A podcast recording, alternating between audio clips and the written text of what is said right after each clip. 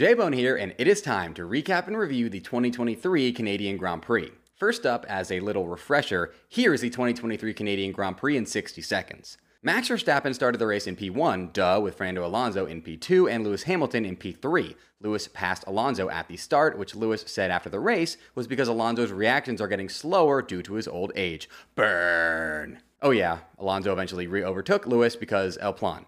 The race may have ended Max Alonso Hamilton just like it started, but it was not boring and featured a lot of chaos. George Russell hit the wall on lap 12, somehow stayed in the race, then somehow ended up getting up to P8 before having to retire on lap 55. Lando Norris got a penalty for unsportsmanlike behavior, which Americans will know resulted in a loss of 15 yards from the spot of the foul. Nyck de Vries and Kevin Magnussen came upon a fork in the road and decided to take the one less traveled because it is not part of the circuit. And Max almost crashed out of the race, then laughed about it because he's a psycho. Also, he drove most of the race with a bird in his car. J Bone!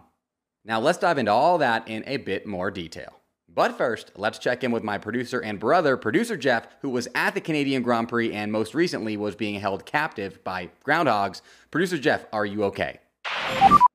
Hey J Bone, I'm actually all good now. Uh, the groundhogs let me go in exchange for some Formula Bone merch I had in my backpack. Uh, they wanted this Payne F1 team hat. They won in this Fernando Alonso El Plan shirt, uh, this other Fernando Alonso shirt, because they apparently love Alonso. And they wouldn't do a prisoner swap for Latifi, but instead I gave them this Go Tifi shirt. In my Canadian Grand Prix preview, I gave you four Formula One storylines to follow for the 2023 Canadian Grand Prix. Let's see how those shaped up. Your first storyline to follow was Could Lance Stroll pull off a surprise win at his home Grand Prix? And to the surprise of literally nobody on earth, except for those out there with the most severe cases of Aston Martin delusion syndrome, Lance Stroll did not win his home Grand Prix in Canada.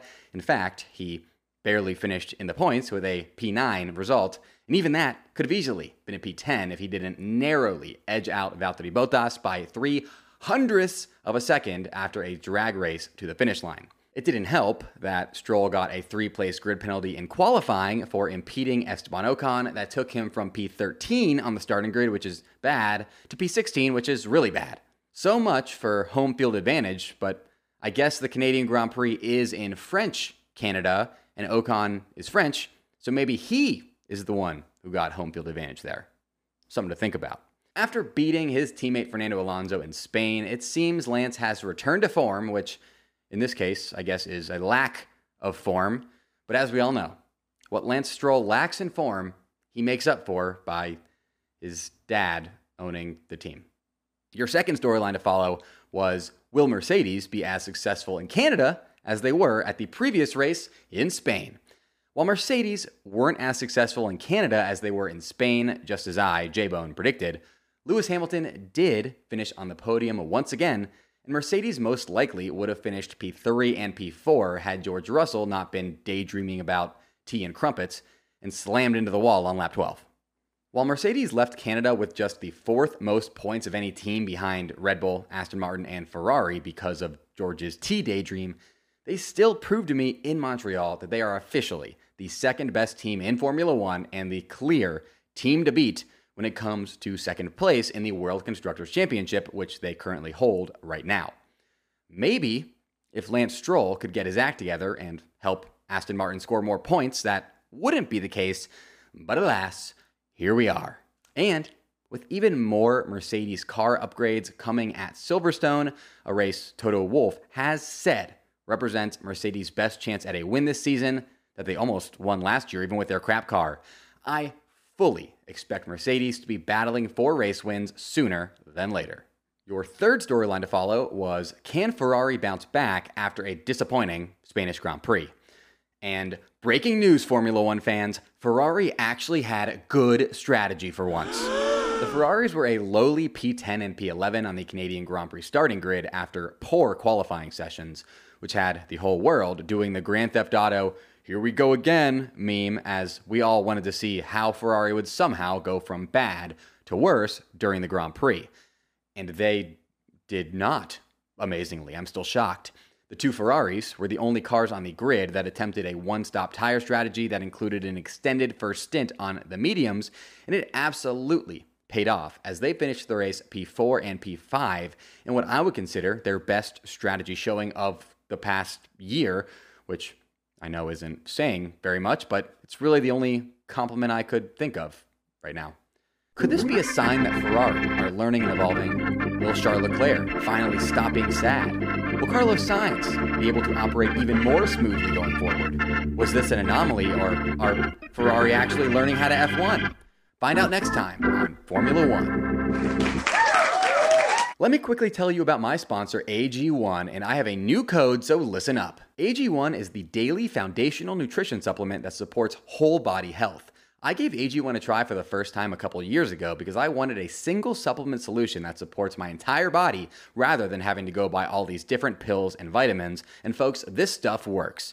AG1 costs less than $3 per day, which is half the price of your daily coffee and way better for you. I drink AG1 in the morning and it makes me feel like I'm doing something good for my body before I even start my day, which is, of course, the best way to set yourself up for productivity and happiness. I can't really describe the feeling AG1 gives me. It kind of just makes me feel healthy and invigorated. And if you want to experience that feeling, give AG1 a try. If a comprehensive solution is what you need from your supplement routine, then try AG1 and get a free one year supply of vitamin D, and five free AG1 travel packs with your first purchase. Go to drinkag1.com slash fbone. That's drinkag1.com slash fbone. Link in the description. Check it out. Your final storyline to follow was Will the Wall of Champions ruin someone's Canadian Grand Prix? And while the Wall of Champions was merciful this year and did not claim the race of any former champions, Max Verstappen did almost crash into a different wall at the race, which, of course, as you all know, he found hilarious. Speaking of, I'm just going to come out and say it Max Verstappen will not go down as the greatest driver in Formula One history. Hear me out. Yes, it's true that in Canada, Max tied Ayrton Senna's career win total of 41 wins, which is the fifth most all time and Yes, it's also true that if Max keeps dominating, he could get all the way up to solo third in all time F1 wins by the end of this season, despite the fact that he's only 25 years old right now, which is crazy. Surely he'll be the greatest F1 driver of all time at this rate, right? Right? Wrong. Check out this quote from Max, quote, "Now that I've won two titles, it's nice to win another one and another one, but basically it's the same thing. It's not something that will keep me in F1 forever." End quote. Max is clearly more concerned with being a winner in general than being the F1 GOAT, and in order to get to Michael Schumacher and Lewis Hamilton levels and enter the Formula One GOAT debate, what drives you needs to specifically be winning F1 titles, not just winning in general. This quote from Max tells me that at some point, he'll go seeking other challenges than Formula One, which he has already conquered. As far as what those challenges may be, we know Max is obsessed with both virtual and real-life endurance racing, and I think him competing in WEC and or the 24 Hours of Le Mans is going to come sooner than later. And while Max has ruled out competing in the Indy 500 in the past, if he has wins at both Monaco and Le Mans and just needs to win the Indy 500 to become only the second driver ever to complete the Triple Crown of Motorsport, Max is such a winner that I think he just might give it a shot. So, no, I don't think Max will go down as the greatest driver in Formula One history, but considering he wins at whatever he does, I do think he could go down as the greatest overall driver in racing history, which is way, way more impressive. Now, here are some additional storylines that popped up over the course of the race weekend, and there were a lot of them. First up, Alex Albon shocked the world at the Canadian Grand Prix, somehow getting P7 in a Williams alongside Driver of the Day honors. Because of Albon's amazing defensive driving performance, Williams are no longer the last place constructor, and this was Williams' best result since Gotifi bah, finished P7 at the Hungaroring in 2021. Esteban Ocon was stuck behind Albon for a lot of the race despite being on fresher tires and stated after the race that quote, "You can't pass them. I think it doesn't matter what car you have. Their straight line speed is really dangerous." End quote. But it's not just about speed, it's how you use it, and Albon used it masterfully. These new Williams upgrades are looking dangerous, and I officially would trust Williams team principal James Vowles with my life. That guy is a star. If Williams keep this up, it is only a matter of years and not decades before they return to the top step of the Formula One podium. You may recall that they have not won a race in over a decade right now, as they are winless since 2012, which is what this shirt that I sell is in reference to. J Bone! Second, Red Bull Racing are now one step closer to achieving the greatest Formula One accomplishment of all time. Red Bull's win in Canada was their 100th win as a team, and they've now won the last nine races in a row, including the first eight races of this season. If this winning streak doesn't stop before the end of the season, Red Bull would become the first team to ever win every single race in a Formula One season. And Red Bull would be doing that with the cost cap in place, which makes it even more impressive. We all know how good they are at capping costs, after all. I must note that some people claim that Ferrari won every race in the 1952 Formula One season, but that's not true because the Indy 500 was on the 1952 Formula One World Championship calendar and Ferrari competed in it and did not win it, so the lie detector test determined that was a lie. And no, I don't care that the Indy 500 was run to different regulations than all the rest of the races on that calendar. It was still on the Formula One World Championship calendar in 1952, and Ferrari didn't win it, so no, no team has ever won every race in a season before, which Red Bull have a very legitimate shot at changing this season. Third, let's all appreciate Valtteri Bottas.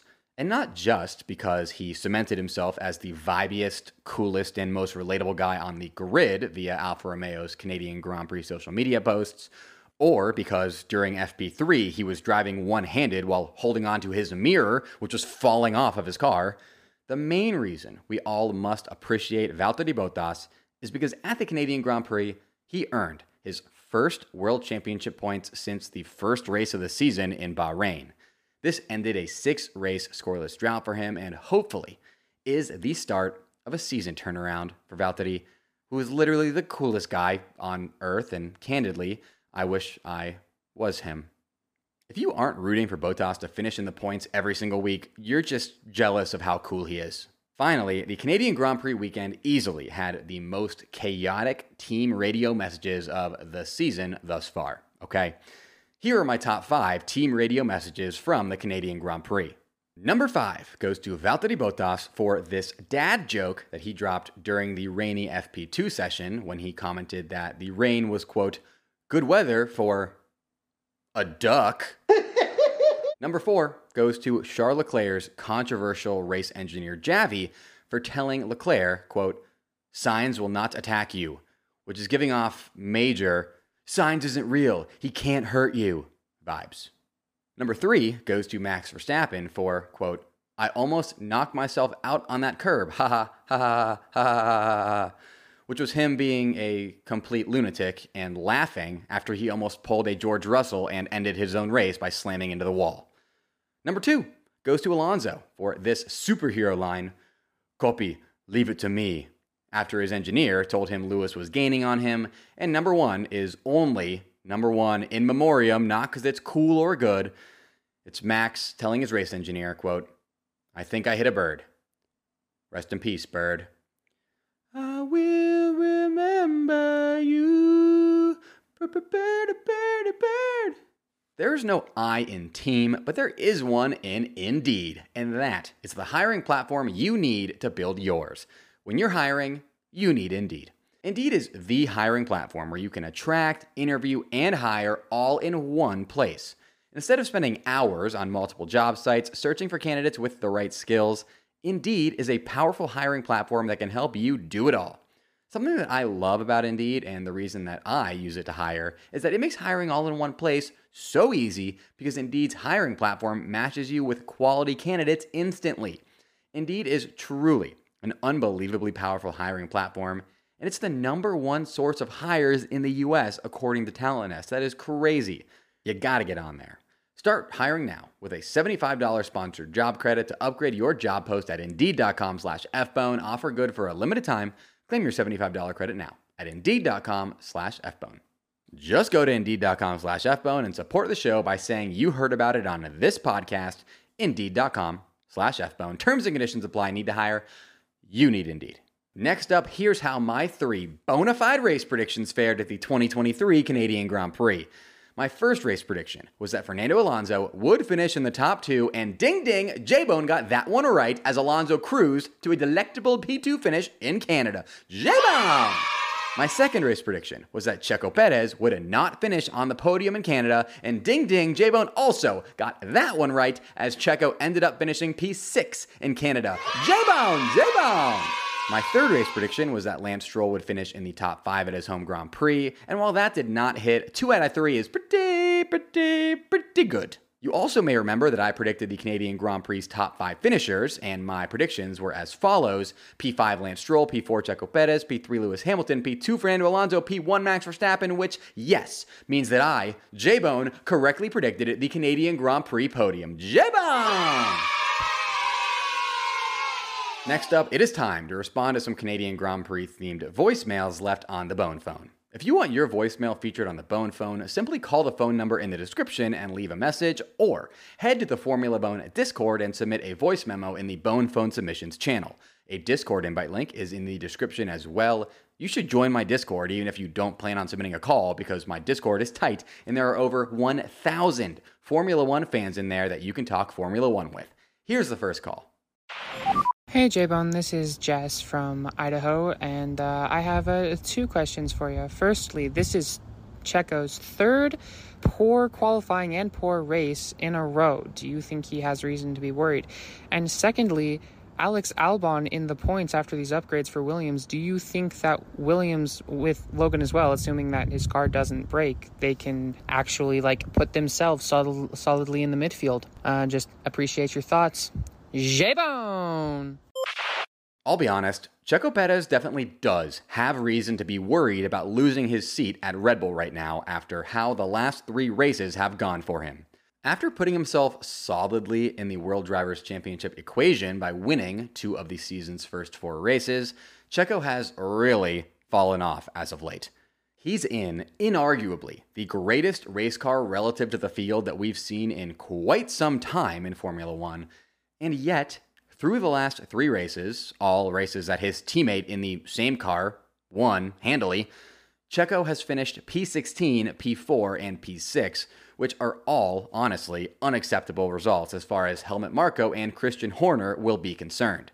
Checo has the yips right now, and unless he snaps out of them here soon, I truly do think he is at risk of losing his seat to a young up and comer or even Charles Leclerc? And as far as whether or not I think Williams can put themselves solidly in the midfield goes, I don't know about solidly in the midfield, but I do think that if these upgrades are as good as they look and Logan can start stringing together some points finishes, Williams could definitely get as high as P7 in the World Constructors Championship, which would be their highest finish since 2017 and a massive, massive win for them in James Vowles, we trust. Next call. I have a question about a possible driver mix-up that may occur next year. If Nyck de Vries continues to perform so poorly throughout the rest of the year, I wonder if they will sack him for Daniel Ricciardo, which will play as Yuki's test to being a strong number one driver on a team, which could possibly lead Yuki to have a Red Bull seat for the 2025 season. J-Bone!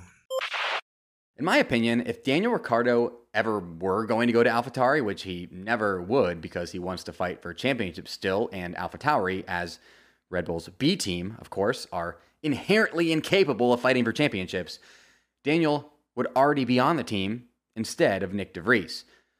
Uh, also, Helmut Marko has said that the person who's going to replace Nyck de Vries, if it comes to that, would be a Red Bull junior driver like Liam Lawson or Ayumu Iwasa. But do I hope Daniel does get back on the grid at some point? Duh.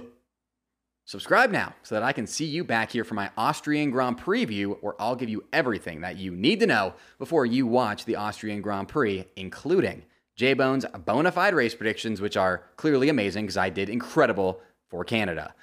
Special shout out to my top Patreon supporters and YouTube channel members, Colkey at Rated Bookie and Glow. Check the Patreon and YouTube channel member links in the description to see how you can get your name shouted out in all of my videos. Until next time, folks, J Bone! We're friends now, right? J Bone!